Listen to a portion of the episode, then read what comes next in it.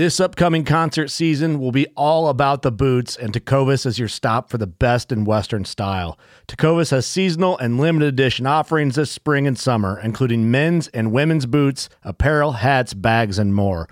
All Tecovas boots are made by hand in a time honored tradition with timeless styles that are always on trend. And Tecovas has first wear comfort with little to no break in period. It's hard to find this level of comfort paired with this level of style. Stop by your local Tecova store, have a complimentary drink or two, that's WCB style, and shop new styles. The smell of fresh leather and friendly staff are at your service. Many stores even have leather custom branding to make your boots truly personalized. And with regular live music and events, there's no in store experience like it.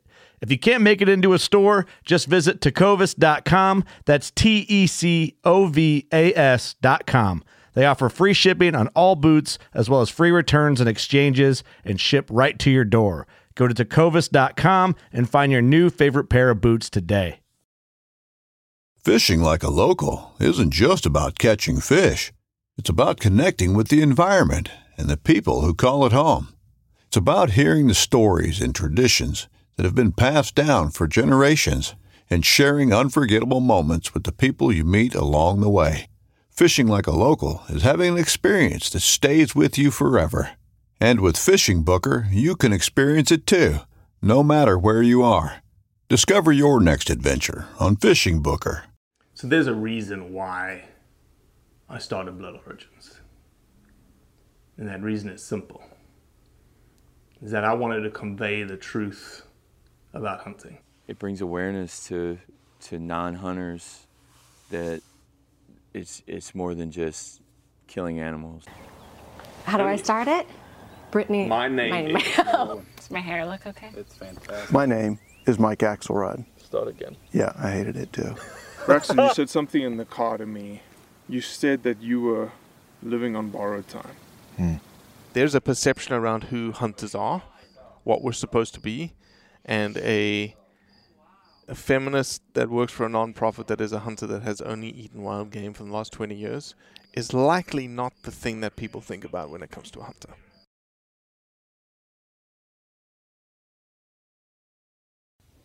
You ready, Drew? Yes, sir. I want you to tell me, think back on you as a young girl in Louisiana and, and what hunting and fishing, how'd you get exposed to it?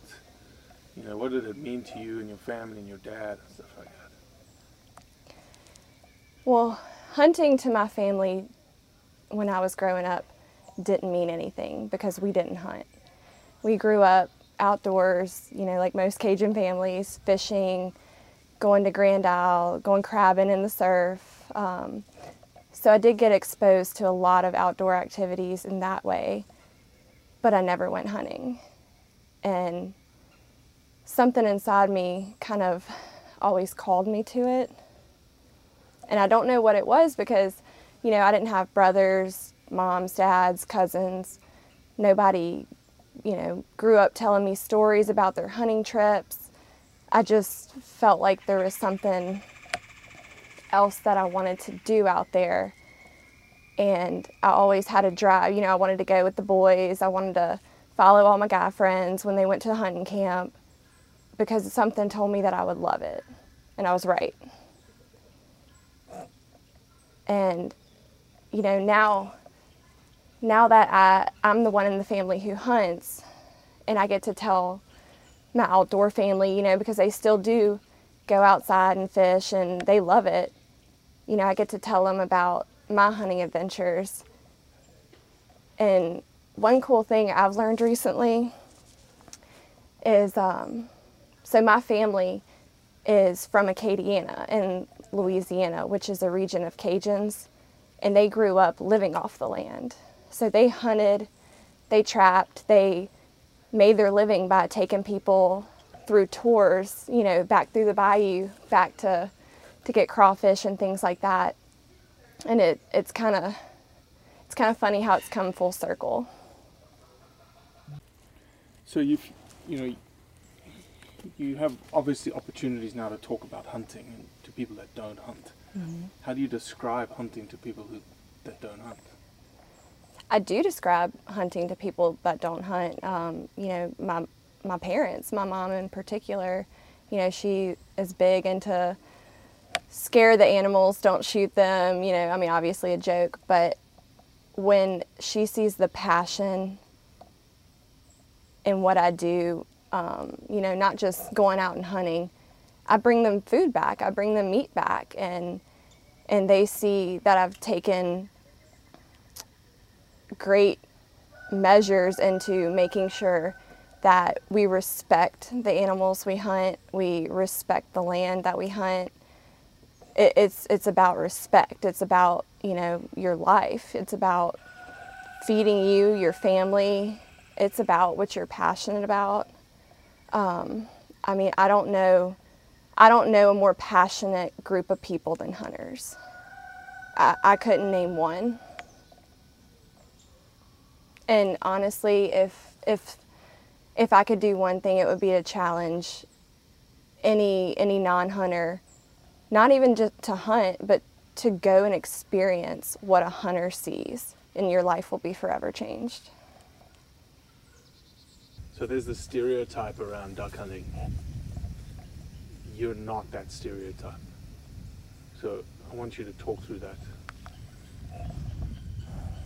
So, stereotypes for duck hunting.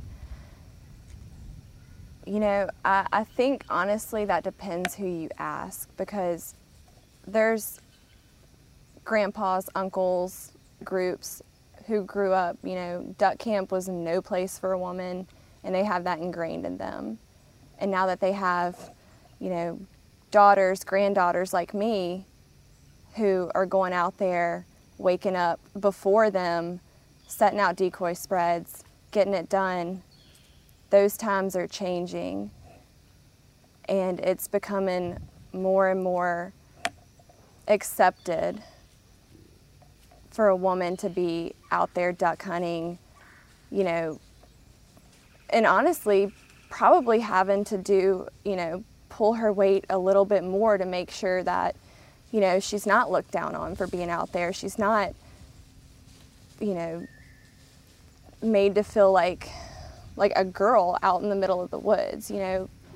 The girls that want to go out there duck hunting cuz it's a special breed that wants to go out there at 3 a.m. and sit in the rain. They're true hardcore hunters. I want you to describe to this audience as you're leaning up against a tree in the dark. Just close your eyes and just describe you know, that, that two hour span, condense it into 30 seconds, but just this is why.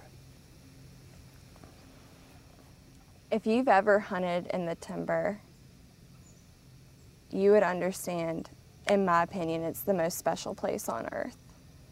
When you see those ducks breaking from heaven, I mean, just coming straight down at your face, at that point, it's not about pulling a trigger. It's the show. You're getting the show of a lifetime.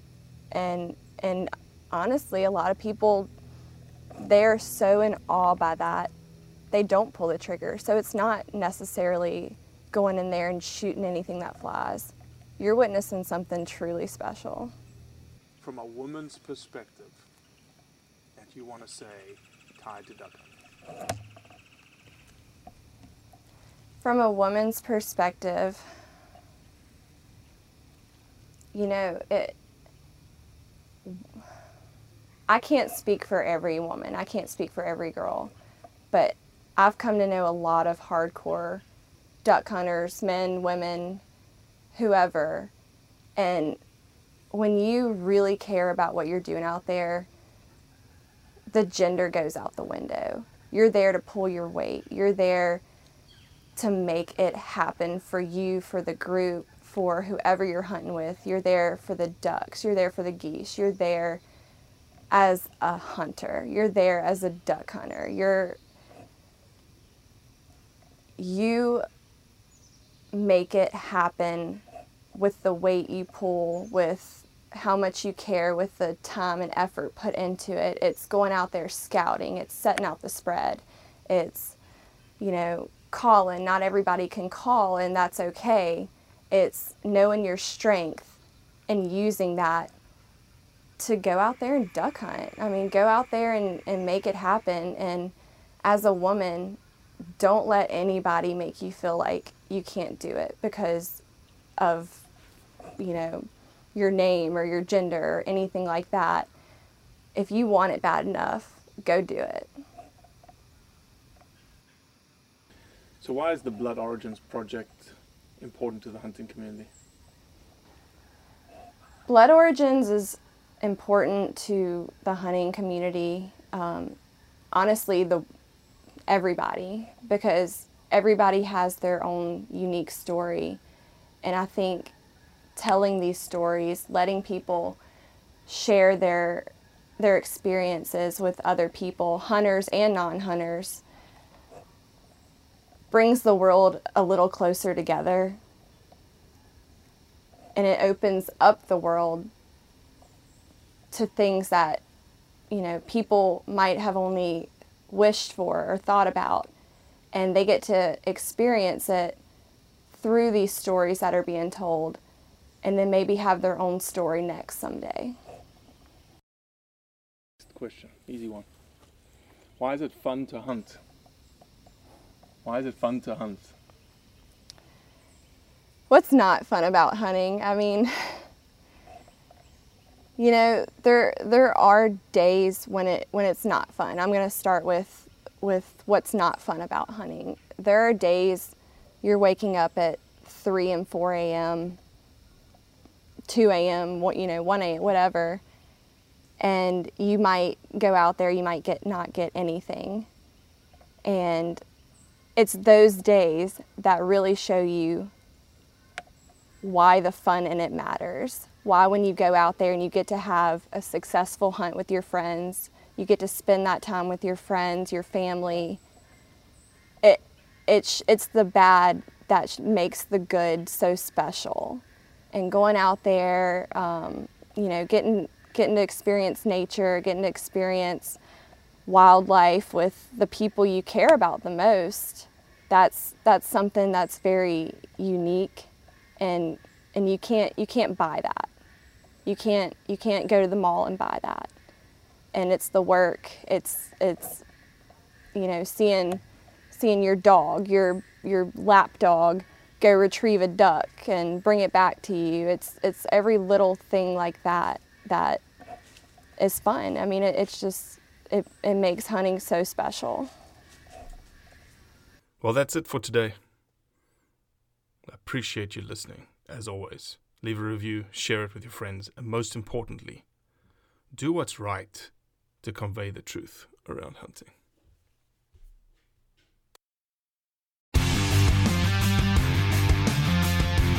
On Mondays, head offshore with Captain Scott Walker and Steve Roger for breathtaking deep sea adventures. Coming to me, coming to me, coming to me. Double. He's jumping, he's jumping, he's jumping. Oh! Oh! Look at that belly. Don't miss Mondays with Into the Blue, brought to you by Academy Sports and Outdoors from 7 to 10 p.m. Eastern Tell a few fish stories along the way. on Waypoint TV, the destination for outdoor entertainment.